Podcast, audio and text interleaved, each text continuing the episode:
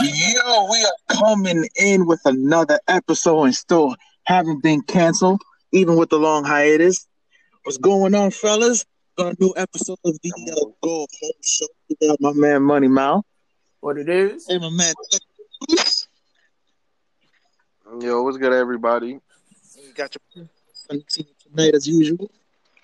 How we doing, guys? Everything. All good. You know, Yeah. just chilling. Might get phase two reopening soon. Yeah. Face Phase been a long time. What exactly does phase two mean? Phase two means that hoping motherfuckers barbershop that is got in it. crusty hairlines can actually go to shop. I'm tired of these Marvel good. movie phase um references. phase two. Shit. We, we, we get into the Avengers 2 part. Avengers. Yeah. Infinity War. Woo. Or Endgame. Now, I was just thinking before we got on, I was playing Spider Man PS4. It's crazy how that game and like Endgame kind of predicted like a lot of what we're going through like right now. He's living in like a Star Uh, World. Everybody, yeah, because I don't know if y'all played this.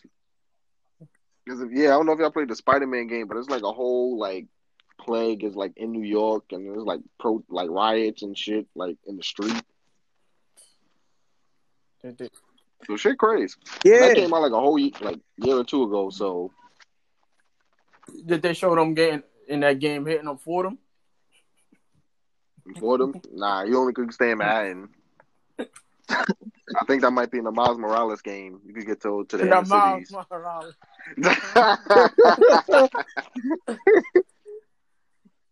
like the special feature, black communities. Like, yo, what's up, Miles? On the map, they don't show past 86th Street. he's like 86. This is this is uptown. What are you talking about? This is already uptown.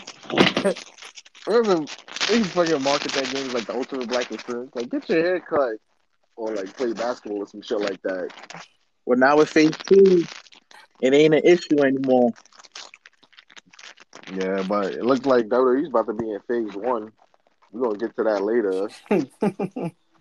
yeah. You gotta do. But luck, Yeah. I would say, but luckily enough, we was able to get um backlash. Yeah. Got the back. Even though somebody had, I think, possibly was was that person like at backlash or was it the Um, Raw? this was just um, you know, breaking the fourth wall again. So this is basically going down to them taping uh, Raw this past week. Um, I know with Backlash was already taped. I don't know if it was everything in general that was taped because I did see the live feed um, in a couple of different matches. I know some changes were made. Um, you know, we'll we'll talk about Paulie Dangerous and how some of those decisions came about. But I know some of those matches were actually pre-taped about a week and a half ago, um, just right around the same time as uh, Takeover in Your House. believe it was uh, Okay. that same weekend. Yeah. You know what? It was Rona and the PC. Mm-hmm. Somebody had the germ. It was a It was PC recruit. Yeah, Now, you know, Florida numbers are we figured. up. I guess those plexiglass didn't do any justice. you just been on those plexi. It's funny though. Because it's like we all, especially Chris, he's like a big hockey fan. So him to like announce plexiglass is like mad funny. I'm glad that at least um, some people have been aware of their surroundings and using those as you know on certain spots. But I, yeah, just act like it's not there. yeah, but I am not a I'm not a fan of those at all, especially up by the walkway where guys are coming out the light is for me. I'm watching it as a viewer at home, and that shit irritates the shit out of me. With too much light, too much reflection, it, it, it's not a thing. I know Jr. Nah, I can see. You.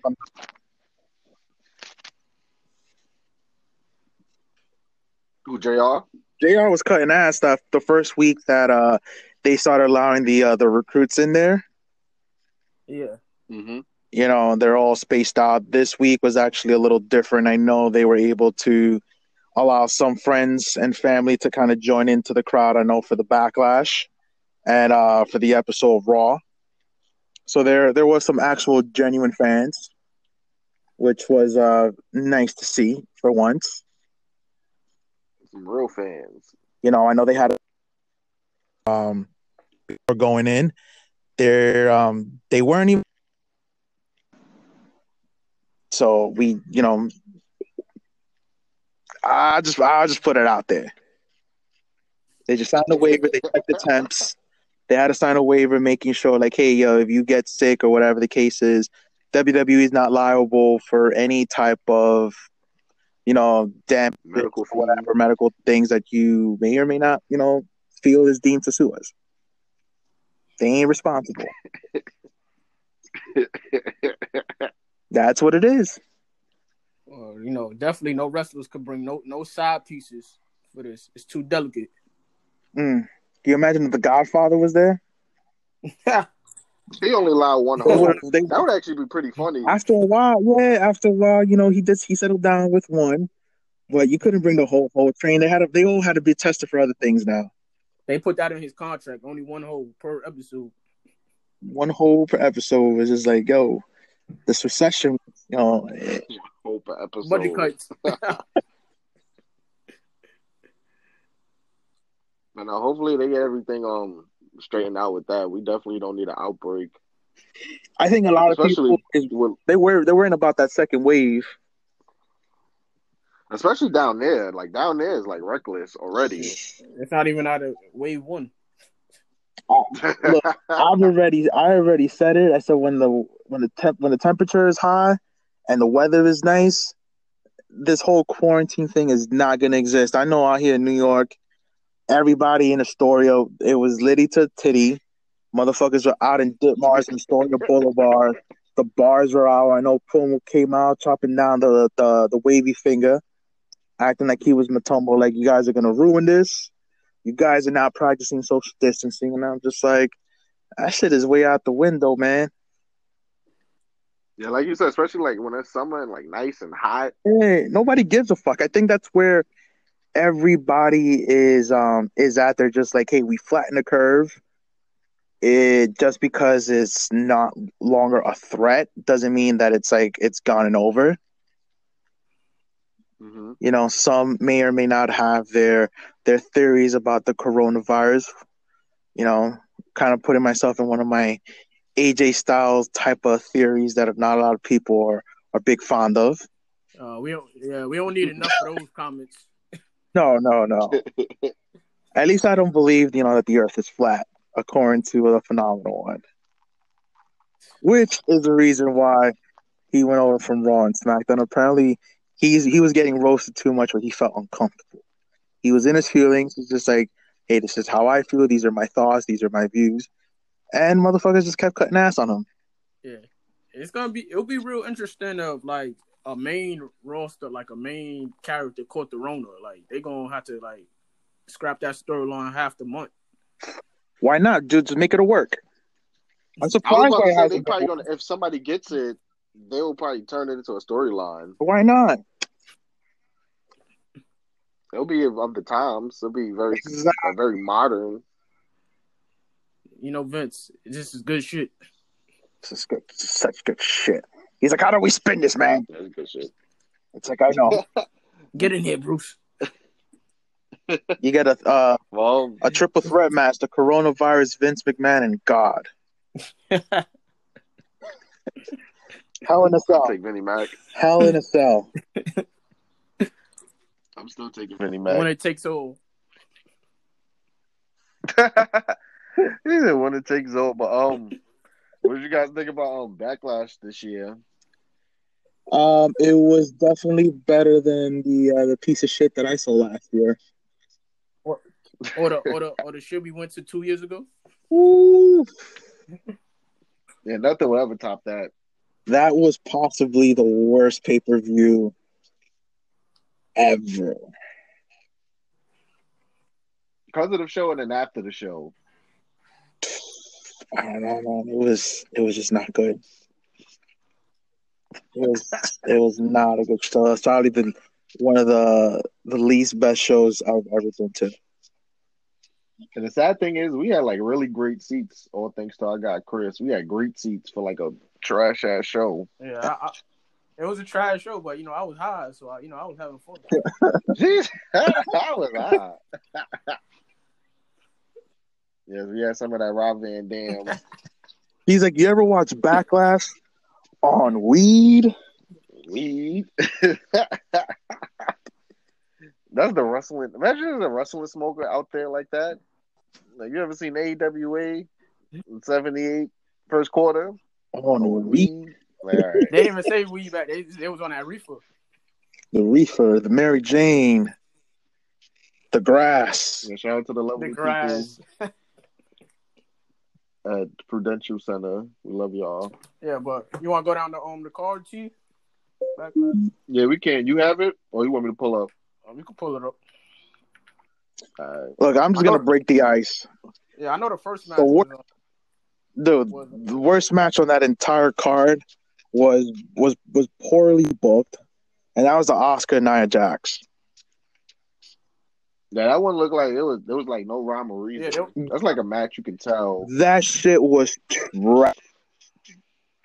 I have I have no idea what the fuck they were thinking about, but that shit was straight buns. it was it, it was just terrible, like just just terrible all around. Missed spots here and there. Terrible double count out. I know they're they're gonna try to stretch that out. Um, But, but nobody really wants to see it. no, I mean. they don't got nothing. To, what they gonna go back to Charlotte? That's what I'm saying. But nobody, there's nobody left. There's always people left. You just got to look at catering. Yeah, they got people like they, they had. if they they like if they take a look, they got Bianca on the sideline. They got Shayna. They got Liv Morgan. They got people that haven't had a you know run out the title yet. True. They've been But I don't think they would want to like bring Bianca just to feed her like right off the bat. Yeah, but like, yeah, the- her, her. I don't know what they. It seemed like they saving Shayna and Bianca down the line. Yeah, But they, I think they wait for for crowds for them. yeah, so I guess like Nia is like the filler. It could be something that they hopefully they can build up for uh for SummerSlam. I even had like an interesting theory, like if they wanted to like they not doing nothing with with Kairi, they could flip that. Have her Have turn. her, yeah, have her Asuka do her. But I think, but I think that's like another thing, like for fans. You know what I mean? Like you don't want to like Kairi's out with an injury, guys. like. burn- Yeah, Oh yeah, I forgot about Nia Jax. fortunately. Unfortunately, you know, she ate she ate them stairs. Yeah, that was a tough spot. But yeah, I mean, I don't know. some spots are hard hitting. a hitting. lot of she took it right, right on the crack of the steps. Right in the chin. Yeah, but um, like oh you and Powell. but uh, women's match that was good on the card. Um, the first match, the tag triple te- triple threat tag team. Mm-hmm. It was- the, it's, it's, it's the golden. I like how their name is the golden um models or role models.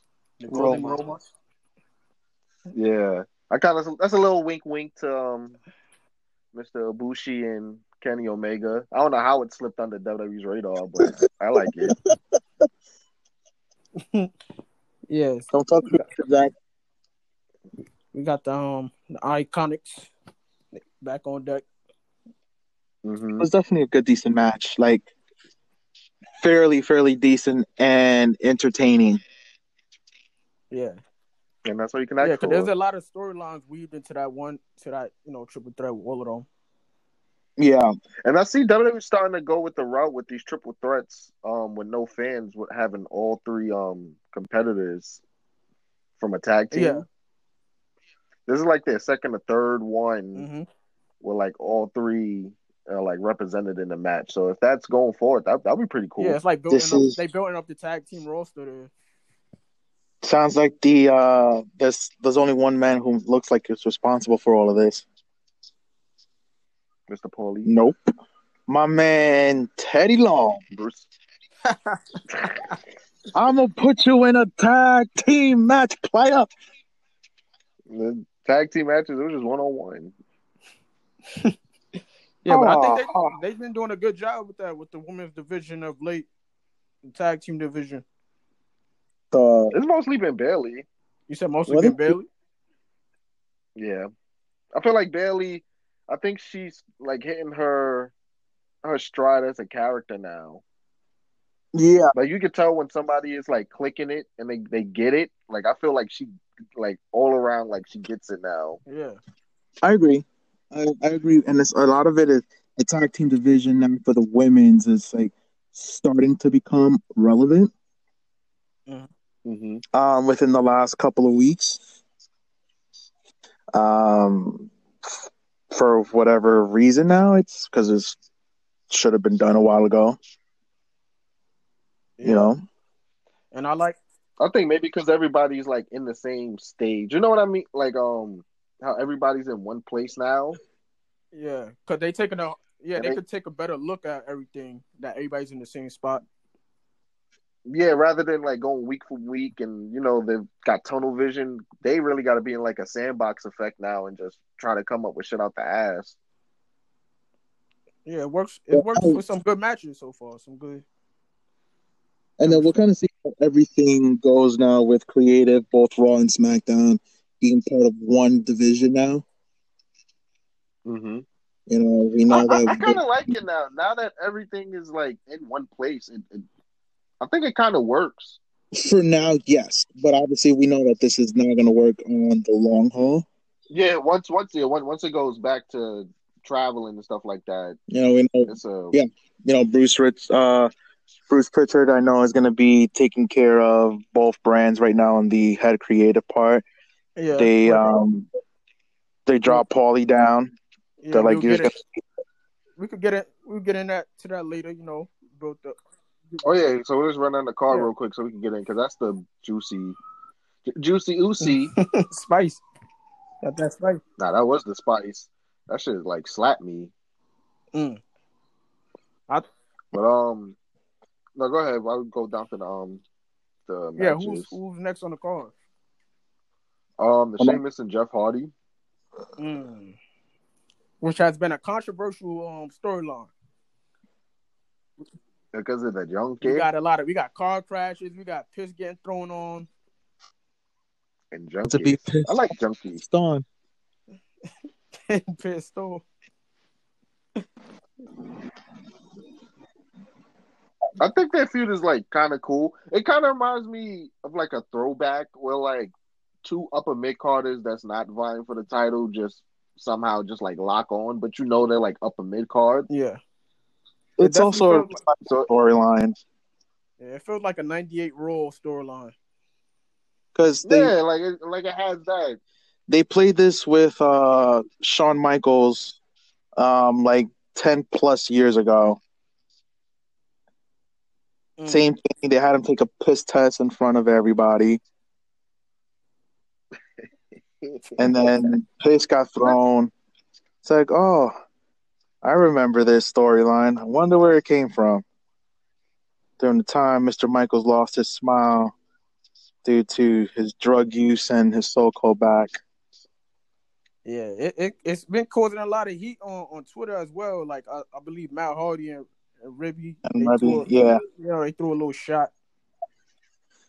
they just it's it's sometimes it, it, a lot of people feel uncomfortable especially when it comes close to you where they like to play you know real life situations on screen. You know they did it with um with uh hawk from LOD. you know he had an, he had a lot of issues. You know he was basically a drunk um you know sniffed the the nose candy quite a lot. And it, and in reality like they played it out where he went up on a titantron and just fucking you know fell off or got pushed off basically by Droz you know um but it it definitely like a lot of people feel you know, a certain way about it. I know Animal wasn't happy about it at the time. Matt felt some type of way about it as well, you know, with how they're trying to do that whole Jeff Hardy thing. Mm-hmm. You know, so that's that. I I was like, I can see it on both sides because I feel like Matt Hardy, because he knows like Jeff has to agree with this to be on TV, but I think he feels like it's kind of like a shot at him. Like as soon as he's like not around, they're like, "Hey Jeff, you want to talk about your, your abuse past, and we can bring that to TV type shit." Yeah, and we don't even know if, if, if Jeff made the pitch on this. You know, That is, that's also true. Yeah. Unless it gets built around some sort of like a a redemption story. yeah, right, yeah, exactly. You know, because before in the past they've gone to, you know, certain things like that, and it's just doesn't it doesn't look right on a moral standpoint. But if they build it as like, hey, this is all lies, you know, we're getting into this angle, and it's just and it be turns into a a redemption, you know, type of angle, then I guess I'm okay with that. But it sucks when you have to use it at the expense of someone's real life experience. Yeah, like especially like drug use because that that shit affects. Even though Matt um Jeff Hardy hasn't done anything like very heinous to somebody, like that shit has like caused tragedy for some families out there. But I thought it was cool. Um, we got Braun Strowman versus The Miz and John Morrison. Miz's Blazer was MVP of the night for me. I'm sorry, but I have to disagree with that. The You didn't like the the Blazer? Yeah, the The real real Miami Vice? the the real MVP of that whole thing was just the video. Let's let's let's take that whole thing and really grasp it. That was a Crazy. classic. Okay. Video of the year. That deserves a VMA. well, there's not too many videos being shot, so it, it might be in the running. Hey, hey, hey. Hey hey, ho ho. And then I, I see what you posted, T. You, he had the Don Johnson little blazer. Nigga, he did. Only people could dress like the '80s again. Get that little Miami look. the, the, the slick back with the shades. Fucking um turquoise like undershirt. Pocket square. Get that. White blazer. Woo! You setting the tone right there. That's all you needed. All you needed was like that that That is what pink, that little pink salmon. Throw in a white blazer.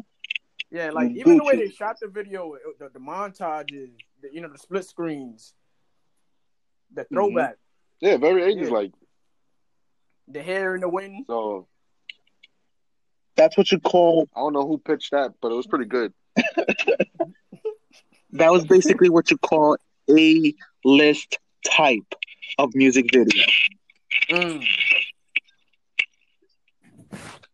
And then fun fact about um Miami Vice and Pink before we jump into the WWE Championship match. Um they actually um brought that style um that color into the the style world. The, like a lot a lot of men was like wearing pink before that show came out. Mm. Be- Before, And Vice, Like before Kanye. yeah. Like Miami Vice like for men's fashion was like a big thing. Like back then, like Miami Vice was like Instagram. yo, we all know who was the real ringleader when it came to wearing pink. And if we take it back, Really? and if we take the shit back to 20, 2002, we know Cam'ron was lost in the pink. you already know. Not lost. He was all over the He place. was I'm all over the pink. I seen grown men wearing fucking pink do rags and pink tall tees. Like they was like, nah, man. Before it was like, nah, this shit is gay, and I was just like, but my man's, your opinion completely changed now. What? Now this is the new thing. It's like, so you a sheep, you a follower. I remember when Cam pulled up in my hood. You know, shout out to the Dips with the pink lamb, Woo. with the pink With rain. You got to see it. That's that's a that's a New York City like urban legend right now. I remember I had the pink leather interior. Facts. I remember he pulled up right up on Beck Street with that, with the dips. Like if mu- if the Museum of Natural History history wasn't so snooty, that that should be in there. with the pink fur. Like I'm dead ass, like dead ass, like like them, like how they have like those old school shits with the costumes hanging right next to the artifact. It needs to be just like that. Shit. He's still he's still making money off that. Scott throwing in the Actually, it was iconic. It was iconic. But um, the singles match, the WWE Championship, Drew McIntyre, Bobby Lashley. I just got like uh, like all the hijinks and stuff going on? A lot of story was in this Yeah, match. I liked it. Yeah.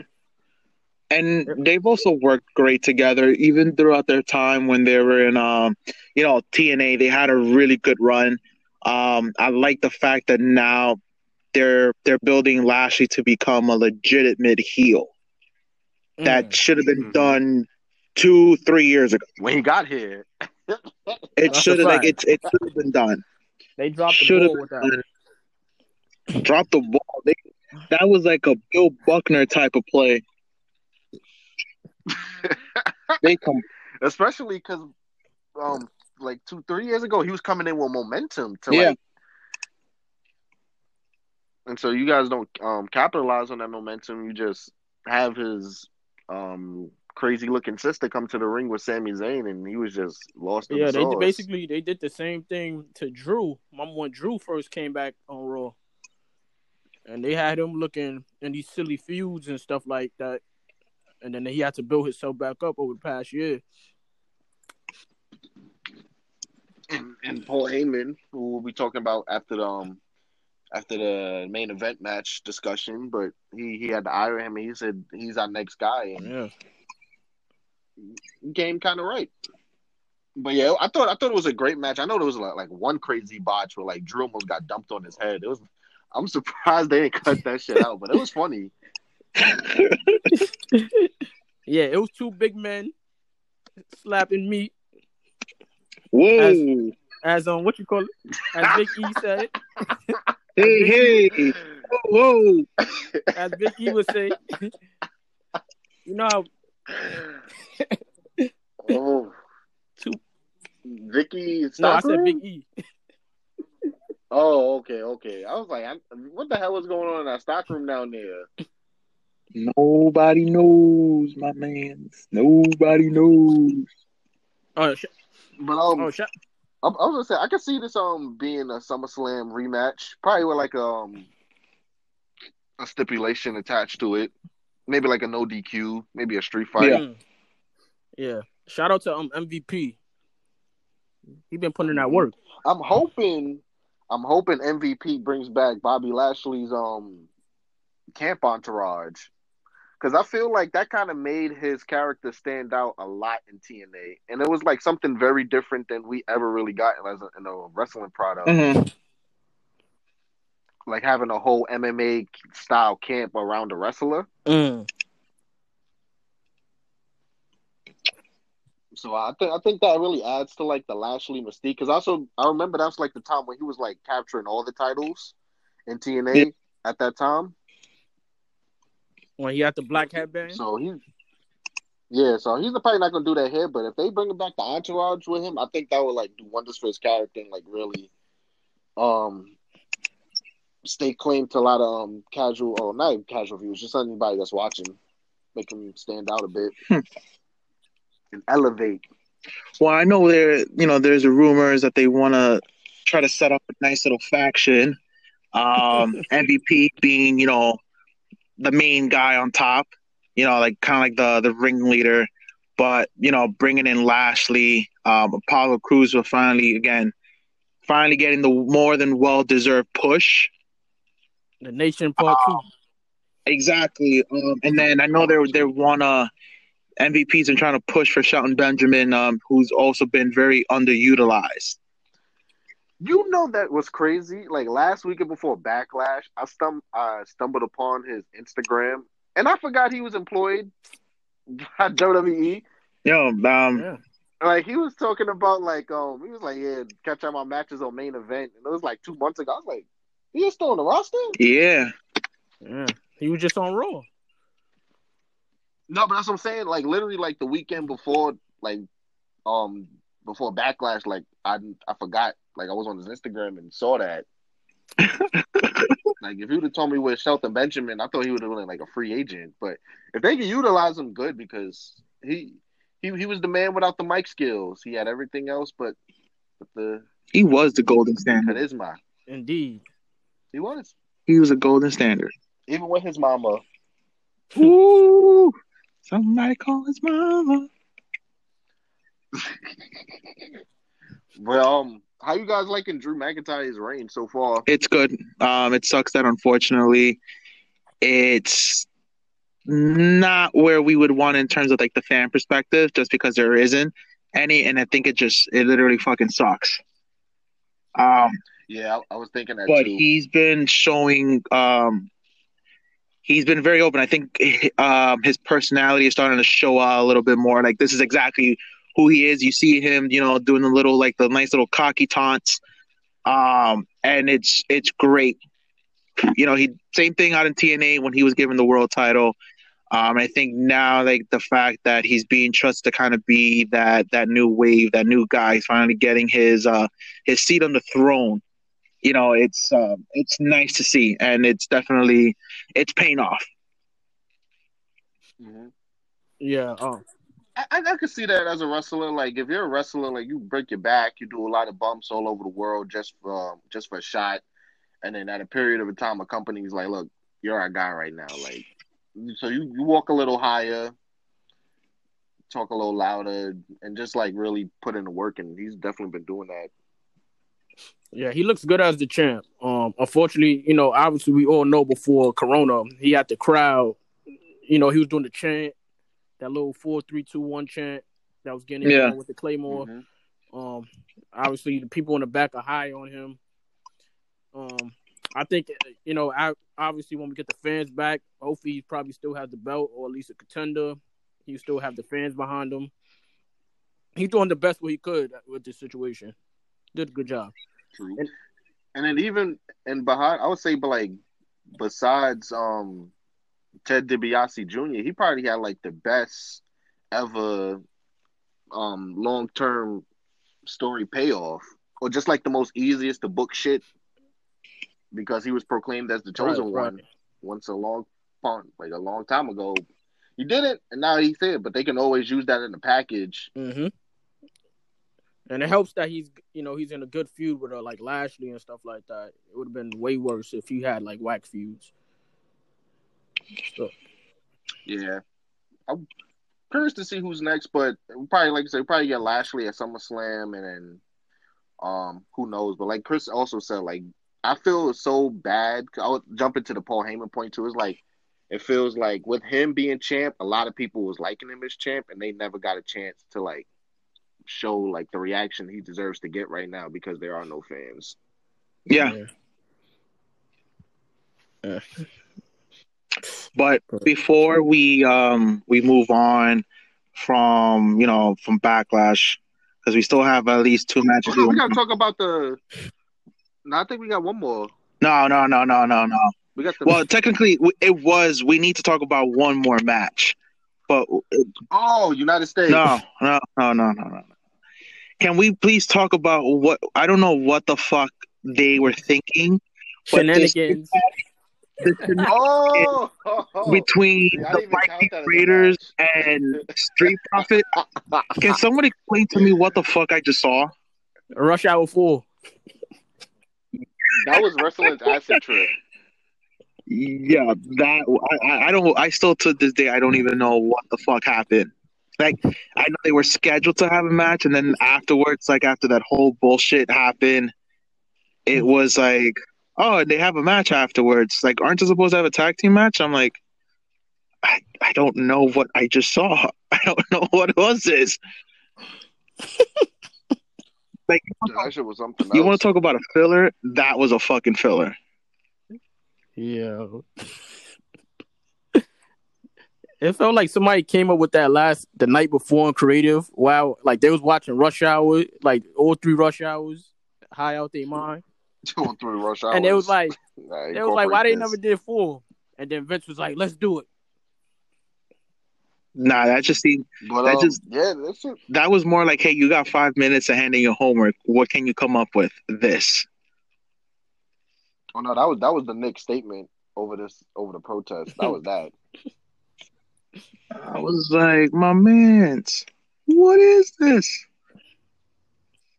And uh, like I know everybody loves the ninjas with Akira Tozawa. I would say though that really came out of left field for like as people older fans that watch wrestling. Like I'm never surprised. Like where's my excitement? Like that shit. I was like, what? I, I, I, I don't know. I have no words. That was legit out of like out of the blue. That came out on the way it looked like it was like some Ninja Turtle shit. Like yeah, like the old eighties. That like they bring in nineties movies. They bring in fucking Super Shredder in. I was like, what? What is this? Fucking bowling ball shit turned into three ninjas. Uh, I I was in awe. Like, if you ever wanted to shut someone up, just like I I don't know how to. I don't know what's this. I don't know who produced the turkey leg was killing me too.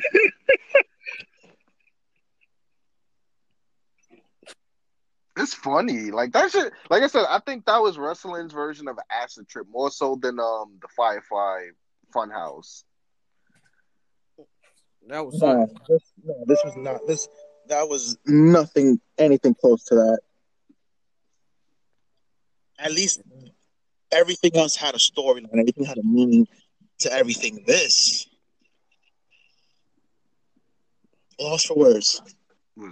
It was a bold strategy. I wonder how it's going to play out. Yeah. Well, we got the now, the main event. The greatest wrestler. The greatest in history. You know what? After going through all of this and the match, I love that name. Like the title, like whoever decided to just run with that name for it, like genius. that was a genius move. Because it distinguished the match, and then you know, like I said, it filled into like the troll factor, the greatest wrestling match ever. It definitely sparked they, a lot of engagement. Yeah, they really, they really did. Um, they brought in the artificial crowd noises. I noticed that when Edge came out, and I was just like, "Yo, is that like that?" They gave him like a really huge pop. I thought I was the only. Like you could tell, like it was raised. It really was, and then like they the the chance in between matches, which was great. It was it was a nice touch I thought it was going to be corny, but then after a while, I was like, yo, this actually, you know, it's a nice breath of fresh air. It's like being reintroduced to like what it would be if it was, uh, you know, in front of a crowd. Yeah. Yeah, that's what was going to my point. Like WWE did a real good job of like taking this match and like making it special with the crowd noise, the Fink. Yeah, that was introductions. Yeah, I think they wanted to make it up. The name of the um, match for the you know Mania. He's not having a crowd and all that, so it's like at least let's like add this in. For now, I already give the match four stars off the name alone. Like I love the greatest wrestling match ever. Like if they put that shit on the T-shirt, I might buy it. they sold you. Like, they no sold cap. it's just so funny. The greatest wrestling match ever, and especially because it's just Edge and Randy Orton. Hey man, they delivered. And even nah, the, they did. Like it was a great match. They even had the uh the greatest showman song to introduce. I was wondering. I was like, I was like, this song is not no WWE type of ambiance. No, they literally they. yeah, I see the nice touch they did with them. Harold, Harold Finkel. Oh yeah, that was I, that was. I'm about to say I think you. I think I love the one reason why I love this match so much is because like the true carniness of like professional wrestling was like poking his head out. Yeah, I definitely agree with that. Like the the the, the showmanship, how everything in the always is back in the days, and how they used to promote wrestling matches.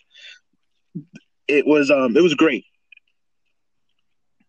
I think um so I think um Edge might have sparked the battery back in Randy back.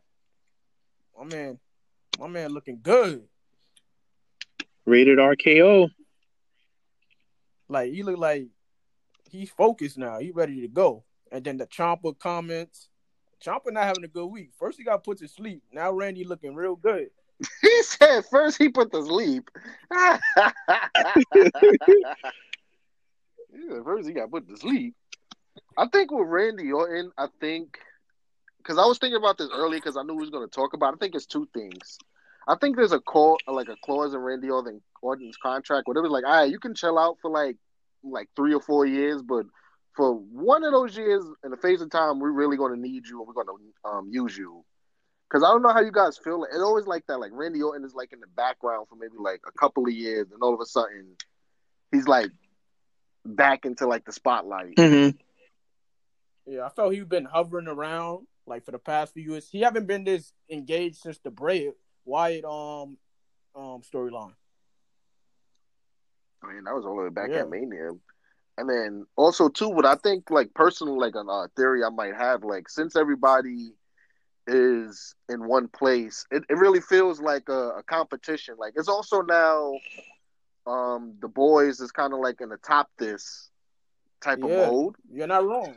And like everybody it's the same it's like everybody's on the same playing field because it's the same stage. Like who is gonna rise to the top? And i can see like randy on he's like the vet. He's Yeah. like as the youngest world champ he's now like the vet. And it's like no no real like ruthless aggression stars is like still in the locker room like that. Yeah. But I know so for him to like you know what? I'm not yeah like something like along those lines. So i really Nah, Like, I'll he's still one one of, like, than um, the OGs. James, Mickey James after the Mhm. match, she had tweeted out like, "Yeah, that's how it's done," and then she put like added NXT. Like, I guess they getting fed up a bit with the NXT boys. You know, there was a lot of controversy, you know, with that because a lot, it's like some people took it as a shot. Um, she apparently didn't mean it to come out that way. Like, you guys better start paying attention. But it was more like, hey, we this is the level where you guys need to, you know, to look at. yeah. Not so much as is like NXT versus main roster. Um, but it's also like I said, like I was a little, I was a little put off by the the greatest match of all time, just because it's like, I I think it's a it's a little, I think it's a bit too subjective. You know, like everybody's gonna have their opinions and different opinions of whether, you know, it's kind of like saying like what what is the greatest song? What's the greatest single of all time? What's the greatest album of all time? Like everyone there's no there's no definitive answer definitive for, answer. for those type of i know questions. shawn michaels felt some type of way when there was just like you guys are really gonna do the greatest match of all time? Really like i I know love that name. I know I, I can give you some matches that I was like, if you watch this match, this would completely change everything. So it is, it's going to be a different opinion, but I guess after looking at it, I, I took it for what the match was and what they were trying to do, yeah. hmm you know, It so was- it was a lot cool, you know, they, yeah, you know, they, they pulled out some, some old moves. You know, we saw Randy Orton, I guess he went to um, leg slapping class. with the punt, which I was I was actually pretty uh, I kind of marked out a little bit when I saw it. Yeah, because we always got like a tease Yeah. these past couple of years, but never a full follow through, or like somebody would get out the way last minute. Exactly.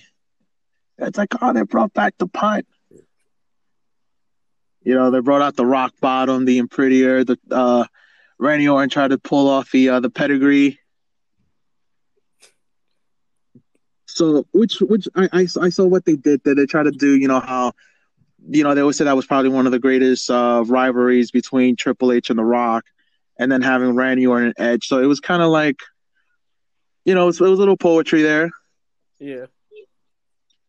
I was like, and it was also like, um, I think they, um, I think somebody said on Twitter or Reddit, I forgot who, but I think it was like a Ric Flair Steamboat, um, Steamboat, Steamboat, um, spot.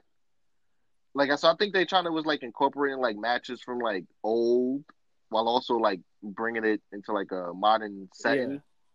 from like Like playing a rivalries. a hum, homage to all the um I guess great rivalries. Yeah, like like a wrestling, yeah, like a wrestling history inside like the greatest wrestling match ever. Like using those to fuel what they were trying to like, um, to fuel the story they were trying to tell. Yeah, I get that. That that makes sense. I know, like if I was to go under the uh, Uncle Dave type of ratings, like for me, we'll get like a uh, four and a quarter. Um, it, yeah, that's fair. It, it wasn't was a never a five. five, but I would give it at the very most a four, four and a quarter, and that's kind of like at my my release. Um, I did like how they they milked it. They slowed everything down in terms of spots. Um, the storyline in the beginning, you know, Edge. This was Edge's first actual, you know, legit wrestling match in almost ten years. You know, so they made him seem like, hey, you know, you're still a little slow, you're kind of a little rusty, and then after a while, everything started to kind of come back, and they played it as, okay, you know, we're we're gonna play the neck a little. This is your comeback story. You're coming back at us now. So it was it was nice how everything was milked out and how the uh both guys in ring psychology was uh was great. Yeah. Nah, it was definitely, and that's that's what I said. I'm glad, like like I was saying, alluding earlier, like when right now since everybody's in the PC, it's kind of like some Broadway, you putting on the show for everybody type shit. So hopefully this shows like the PC or NXT or whoever, like this is how you're gonna um structure a match or like just do storyline. Like it can be done. It was good. Uh, Both were it good was shit. definitely good shit. I would love if they bring back a wrestle, the greatest wrestling match ever too. Like yo, if they start slapping, they can't overdo it. But I am a fan of this title, so that already got me with that with those few words. But um, but it was crazy enough because before Backlash, um, we was talking about it earlier. There were big changes in the creative. Four out of Um, forty. Paul Heyman got the yeah, Paul Heyman got the Ixnay and Bruce Pr- Pritchard got the NA for both Raw and SmackDown now. Um, any gu- how you guys feel about the dismissal of Heyman? Do you think it was justified? Um, short sighted? It was Vince being Vince at the end of the day. Um, Mm-hmm. Paul's trying to create. He's a jet. He's trying to create guys. You know, and there's there hasn't been a lot of guys who've been um, given the screen time. He wants to be able to do that, build guys from scratch. You know, you saw when he was trying to um, incorporate Ricochet and Cedric Alexander's attack team, which I think could have worked out. Vince was not happy you know, um, with with a couple of certain things that he was trying to do, and he wanted the results now.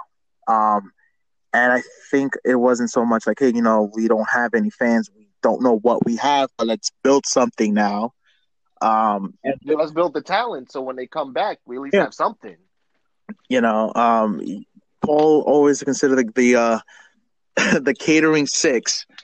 Um, you know, him using the catering six, you know, it was him like using Andrade, um, Apollo, another one in there, um, Garza. Like these are the guys that are getting spot. I'm about to say. you know, these are guys that weren't even utilized. He was like, we have the talent here. Like, let's use these fucking guys in. You know, um, so a lot of it really Because they have potential. yeah, and a lot of it really came down to Paul was trying to do, you know, something from the beginning. Like, let's build up from scratch. Let's not try to make, you know, depend on the same, you know, veterans all the single time.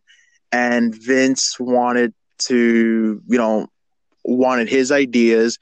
Paul tried to kind of take his ideas that he's trying to create and Vince and try to work around it. And at the end of the day, it just came down to not being able to do what he needed to do. It's like 2006 ECW all over again. Yeah, that's Time is a flat circle. and if you really look at it, what what was done? They had to bring back Christian. Um, they had to bring back the Big Show, um, and ratings went up, especially with the third hour. It didn't, you know, it didn't dip to uh, a fucking load. So I get where you're coming from. You know, you, you kind of have to support the ratings, but at the end of the day, it's just like Mhm. you need to build it up. You can't always keep going to the well every single time. And like ratings, especially in this time period, should just take a back burner. Like we're everybody is fighting in a pandemic. People are protesting. Like not a lot of people are watching TV right now. Yeah. Like there are bigger issues at hand. So ratings, I don't I don't know what is being said from TV networks. I don't know if they want maintain strong ratings, but like right now is not the time to be looking for ratings as a justification of like is your show um flopping or failing. Yeah. But I was gonna say like what you bringing up with like how Heyman wants to build up talent when he was talking about Mhm. that. It kind of reminds me of the Knicks situation in a sense. How like Vince just always wanted to go short term. Yeah. um big guys, never really went to build anybody. So now when these guys left, there is nothing there.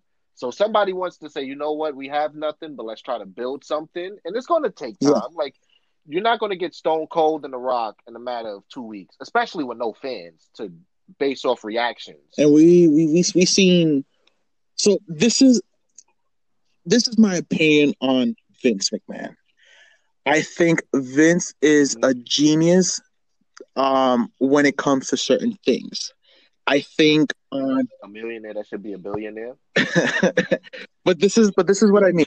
Like, I feel that if you give Vince an idea, he will run with it. He has the mindset to make it better.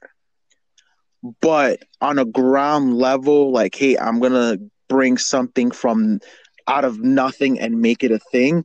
It never really pans out that way. A lot of the great ideas are because you e- either Vince kind of like saw its potential and liked it, and he's like, okay, I'm gonna go ahead and make it better but he's never been the kind of guy to legit really create you know like something out of nothing. And i think i'm kind of i'm to bring back the the brawl for all type of thing. For example they invested a lot of money. They were you know they were kind of really planting the seeds on Steven Williams Dr. Death okay they wanted to make this as yeah, that was that yeah, guy. they they wanted to, you know, do like the toughest man competition. This is when they were obsessed with doing anything with like the UFC. Um, and if you guys remember, you know, Bart Gunn won. The whole point of that whole tournament was that most likely Steve Williams will be the one who, you know, who'll be the winner. He was a legitimate tough guy. Or and then have them, you know, go up against Stone Cold. That was going to be a title match. That's basically what the the, the whole plan was. Yeah, coming in with momentum from winning that from winning the tournament. and what ended up happening, Bart Gunn, who was like probably had the least chance of actually winning it, wins the whole thing. And now there's like, well, we're stuck with a guy that we really had no plans on doing anything with. How do we place him in uh, a main event match with Stone Cold? You know, like it's like they, they didn't know what to do. And then what, what ended up happening?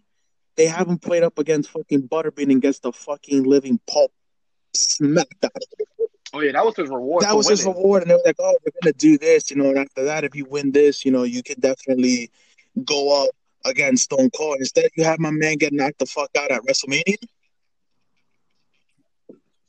Yeah, especially because, um, because even when McGregor was about to fight Floyd Mayweather, um, because I remember Billy asked me if there was ever a chance. I'm like, Floyd Mayweather is a trained boxer. Yeah. Like you cannot touch a trained boxer really unless you're a trained boxer. Even though, even though McGregor did, he, he had. He had his he had his licks in there. He had a couple of rounds that Yeah, but it was like the the later rounds is where he really faltered because he's not a boxer. He's not used to that twelve. yes, exactly. So Mayweather was like, all right, just wait till like round Yeah. seven. You saw it too. Like Yeah. McGregor was like, hold up, ain't three rounds in this bitch. Like, nah, nigga, it's a whole twelve. and we go. Yeah, like the long game, it, it that was where it was a huge problem. you know, but that's kind of where like where I'm coming up with that. I feel like if you give him an idea, he knows how to polish it and make it better. But Mhm. in terms of really creating something from from ground up, I don't think uh, that I can remember of my 25 plus years of watching, you know, wrestling have I ever seen like okay, this is his thing. That didn't have a shitty fucking gimmick.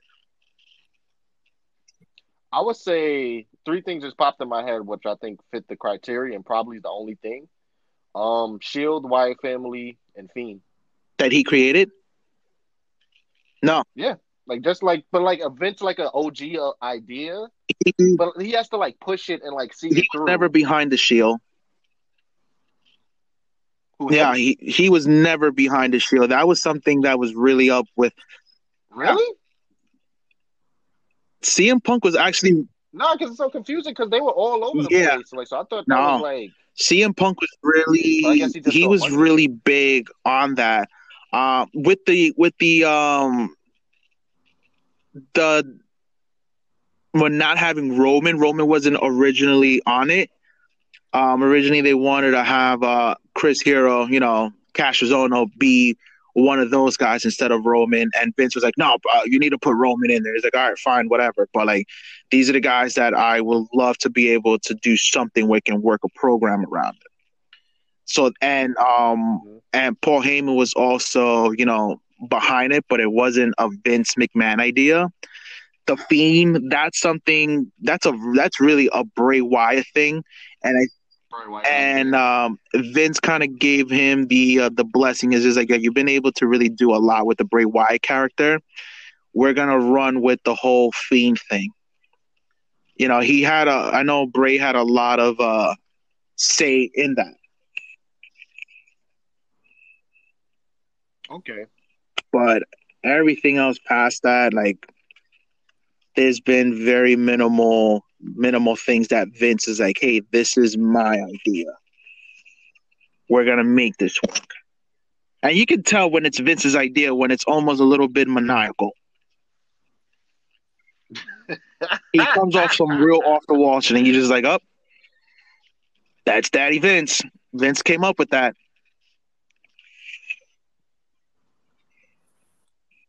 I'm pretty sure Ric Flair, um, low blowing Christian might have been something along those lines. Yeah, so it's definitely um it definitely comes to a point where if you give him an idea and he if he likes it, he'll he'll definitely tune it up. He'll tailor up to a point where it's like, okay, now this is good shit. This is really what's gonna what's gonna really make it better. And he's really great at that. He's great at polishing it. I okay, I understand your Yeah. point.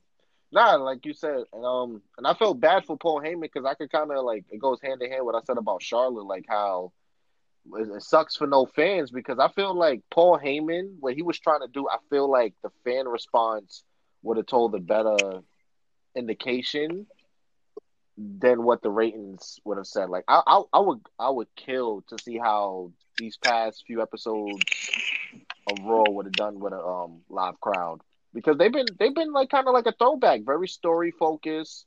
Hasn't really been all the way, like boring, and it seems like everybody kind of has a direction in a sense.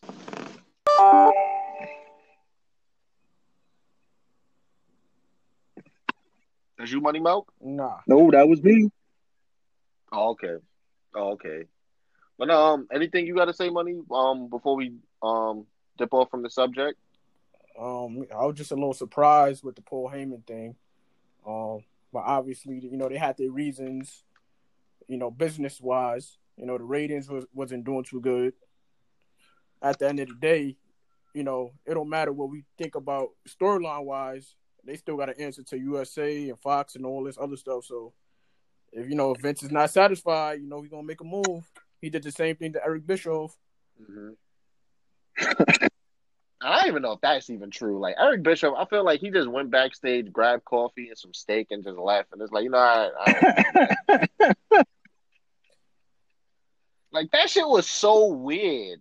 Eric Bischoff's running SmackDown, and then like two weeks later, Eric Bischoff. yeah, go it was like th- I think there's more to that story that we don't even know about. it has to be.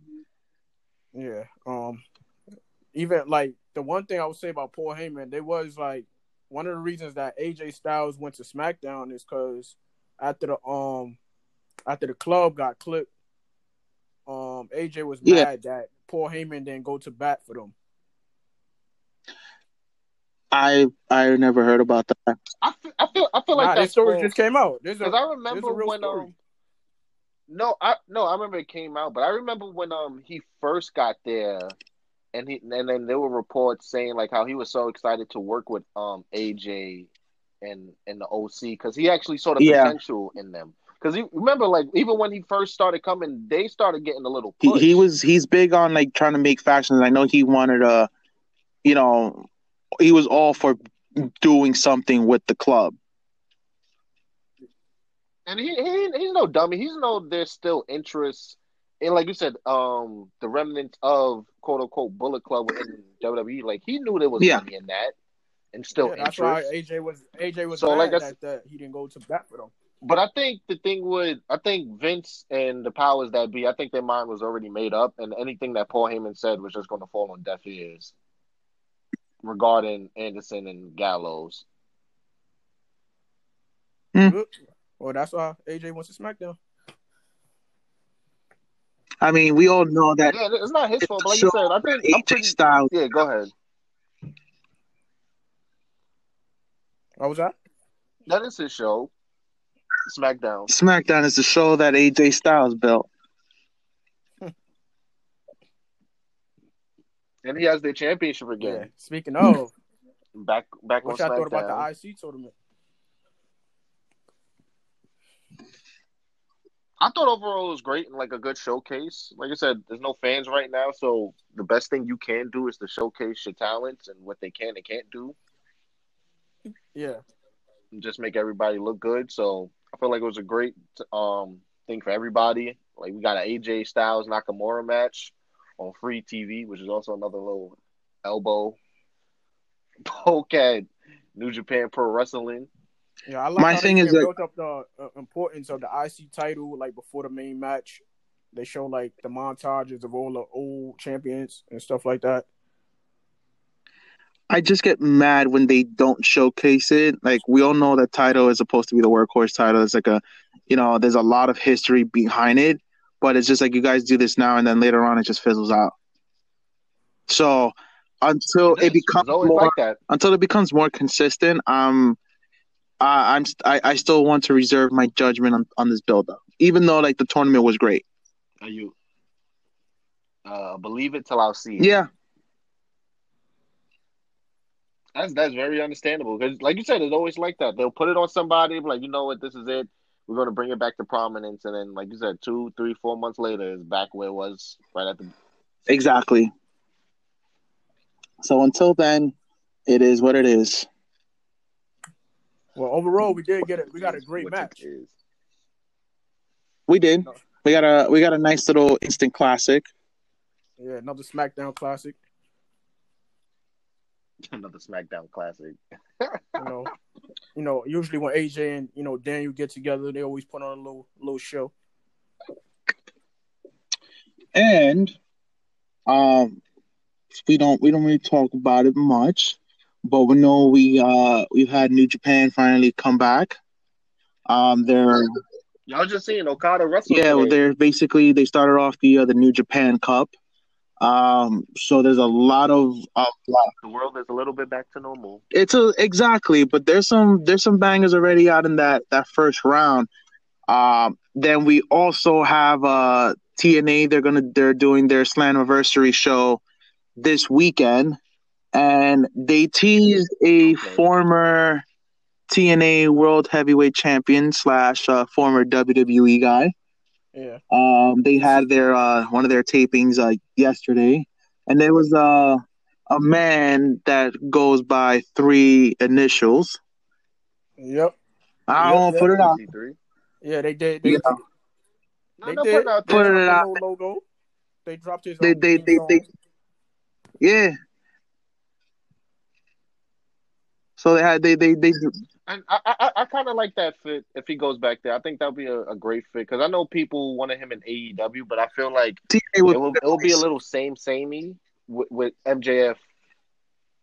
and uh, but he's been he's been doing a lot of stuff on the gram. He's been uh, basically repackaging repackaging himself and him kind of going in now as a as a heel. You know, Moose is kind of like uh, babyface now, and I think this would be a, a great opportunity right now for him to to come back. And I think kind of like I'm back. Yeah, because and, and as, as short as the list of, of it is, I, I would consider EC3 as a TNAer. Like somebody you associate with, like the like the company you most associate Yes. a wrestler with. Like I feel like he is a TNA He's a guy, TNA guy. and product, and he's yeah, he's a TNA guy. So him going back, I I, I think that's I that's- just I, I just hated the Good for them, fact that they- when he went up to the main roster, there was just they, they did nothing. There wasn't any attempt. It was just like you had him for one week and he was out on main event. The guy is money. Um can work both as a as a baby face and a heel, and I think he does um a great job at both. Just never been able to to showcase him. Creative had nothing for him. Um I know right off the bat, um, he wasn't gonna stand. He wasn't gonna stay. Uh, take a long time at, on NXT. It was more okay. You're just gonna do some shows here, but reality, the end goal is just like, hey, they're gonna put you up in the main roster. They put yeah, just to get him up to speed Yeah, like what's what was on, camera, they production wise, and stuff like that. they they just fucking fail. I think you know he he's a he's a total package, and I definitely Yeah, that's why he was like one of the question marks. Like I was like, how? Because as we all know, Vince, he like he likes the good bodies, and, and and it's better if it comes with some charisma and mic skills. So for somebody that fit that um fit all those boxes and just relegated to catering was like very there was just yeah. It's bizarre. I think his ads got more play than himself. the Tony Nese Club. Yeah. So we we now know that abs don't get you very far. No, look at Mustard Money in the Bank. No abs in sight except for the shorty he rode Yeah. with. And that's about that. But yeah, um, that's about that. Uh, quick thoughts from AEW. I think like um, and you guys are right. Um, Cody is um proving his worth as TNT champion. I, I was, I was, I was IWC Mark. I was filling in my hands, but it's been pretty cool. Like these past two um challenges, and um, come to find out, um, Marq Quen from Private Party is actually like good friends with um one of my main producers that helps me with music. Like he grew up in um Brevoort with Malcolm. Malcolm is them. So that's why Marq Quen Yeah, he's from. um. I've seen him on a lot of uh, um, HOG shows. hmm You know, grow up in a. So it was good seeing um. And then before we jump into Taker, how you guys liking um FTR so far on Wednesday nights? They've been cool. They had a good they had a good match last week. Um, you know, obviously they're doing a little built up to the um Young, young Bucks. I don't know. They, Yeah, that that's one match that yeah, that's what I happen was about to ask you. I think that's happening too. Yeah, No, no, like that. That that match can't happen without fans. But- I'm sorry. Like I could do the cinematic, but the first match has to be in front of a live crowd. but to be honest, we already we we, we can't. You you can only be able to milk it so long before it's like okay, this match has to happen. put that in the storyline. Like if if they would come out, but like we could do this now, but they know it's a disservice to like all the fans around the world to not have that front. Like they can make that literally a storyline, and everybody be like, okay, because it's true. Like those four guys, first time ever in the match, has to have some type of crowd behind it. Not even if it's twenty percent capacity, there needs some type of crowd needs to be witness to that. Yeah, they should just they could. I think they should like at least wait till like 4 Mm-hmm. See, you know, see how the how how the scenery's looking. If the crowds is coming back, Yeah, just like check out the landscape because I was like, in wrestling right now, there's not too many money matches. If, if unless um unless it's like interpromotional, that's a money match. yeah. So hopefully that was. But it is what it is. They're not gonna go just straight into. Yeah. It is what it is. but hopefully,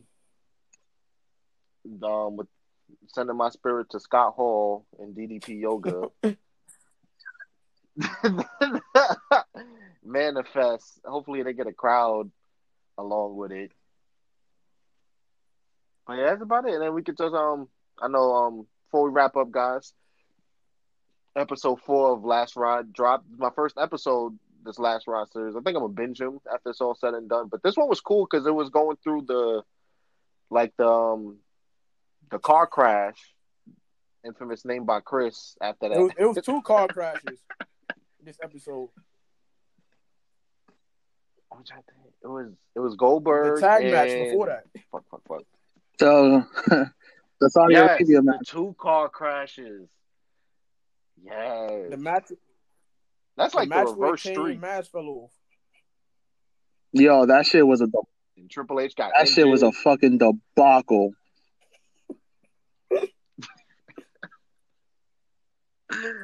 Like straight debacle. Fucking, fucking Shawn Michaels is missing spots from a mile away. fucking Triple H towards his pec. You know the crazy. Even though that match is so crazy, I'm pretty sure all four of those guys like laugh about that shit because that's like only some shit they can somehow be know. a You part seen, of. you seen Taker? He was having a hard time with that. Like Triple H, like a throwback to the um, the Raw match with um Benoit and Jericho goes down with an injury. Michaels first match back has to basically carry the match. Like that. Fucking King's the mayor. No, Like, yo, Shawn, I can't go. I'm fucking injured. You gotta carry this. You're like, what? He's like, yeah, Like, I was supposed to just come in, do a hot tag, maybe a kick, and get out the way. he's like, nope. Not today, man. I can't move for shit. oh man, and that. But I, I did like the um, I like the theme of the episode though, because it was showing you it's not um, because a lot of people I seen on the internet, they were like how Undertaker just can't quit, but I thought like it, it, it like it explained to you without really explaining to you like this shit is like an addiction, like I think mostly all Mark Calaway knows is like making his way through a um gorilla and wrestling a match. And like when that stops, like what are you gonna do? Like when it stops, stops for real. Like what's next? yo, this is like parallel to like the the Last Dance. No, he every time he has a match, Mhm. it's not going good. He taking it personally. Uh, I think I'm gonna do another one. I think I'm good for another one.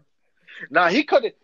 He could have But this- retired after that Goldberg one. If if Undertaker would have bowed out after that Goldberg, that would have been like a slap to like pro wrestling. And then But this was interesting. whole. After the, the, the Roman tag match, this is the first episode that after a match, he Mhm. told Vince, I'm done. And Vince was like, uh, you sure? Ah, yeah, sure. We'll, we'll let you know. we'll circle back on it. And Taker's like, nah, I'm done. That's fucking Chris talking to Mr. Barajas. Fucking clown. Was- Yo, I'm done. I'm done. And then you throw a shoe at you. Uh, you know, okay. oh, gonna miss that building. Yo, before we we should do like a live um show in that building before they would do whatever they want with it. A lot of memories in there. A lot of memories. A lot of But no, it was also cool like seeing um seeing um just Undertaker behind the curtains just like hanging around, brought his daughter to access, forgot his gear, had to go That was back and incredible. Like he went back, flew back on the PJ, got the gear, and he didn't even wrestle at Mania. I think I think that was a I think that was like a little message he was sending by not bringing his gear. Because like Vince said, like any wrestler knows, like even if you're backstage and it look like you can go, you always bring your gear. Just in Yeah. case. So Undertaker was like, "This shit, like I ain't bringing this shit. Like you brought your gear? Nope. Like I'm good this year." So it was funny seeing that exchange, but like like as you saw, he went straight home and got his gear. So And you seen um we we we found out that Vince was mad at him for about to do the star um Starcast joint. He didn't even know about it. I would be too. He yanked he yanked him and Angle off that. What the hell y'all doing? Because you have this upstart company, be like, well, we got you. It was like um, 106 in Park. Oh fuck! When um, what's his name from the Dog Pound? Daz. I don't know. Do you remember that 106 Park episode? It was like very infamous. Like when Daz was like beefing with them, like Dog Pound, and then he had them on. Um, Suge Knight brought him back, and he gave him like the death row chain. And it was like, "Yo, we got your bitch, nigga."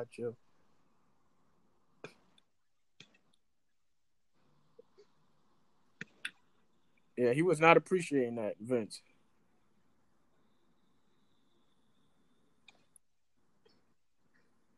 Not at all.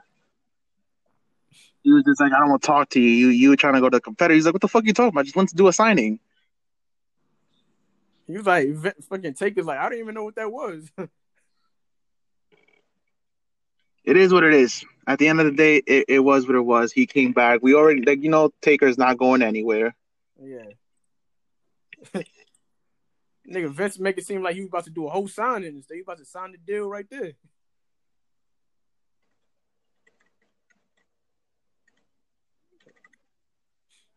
But you know, it is what it is. Any last takeaways? Nope. My my words have been heard and said and spoken. What about you, T?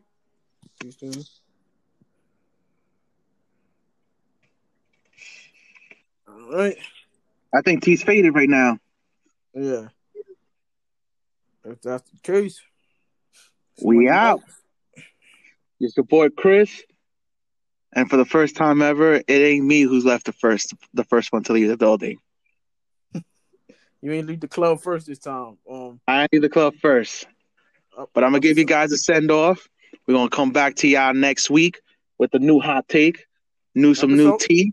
Episode twenty coming up. Episode, episode twenty, man. We made it this far. The dub. Time for a celebration, bitches. Might have to pop up the bubbly. Signing off. Check you guys out later. We out.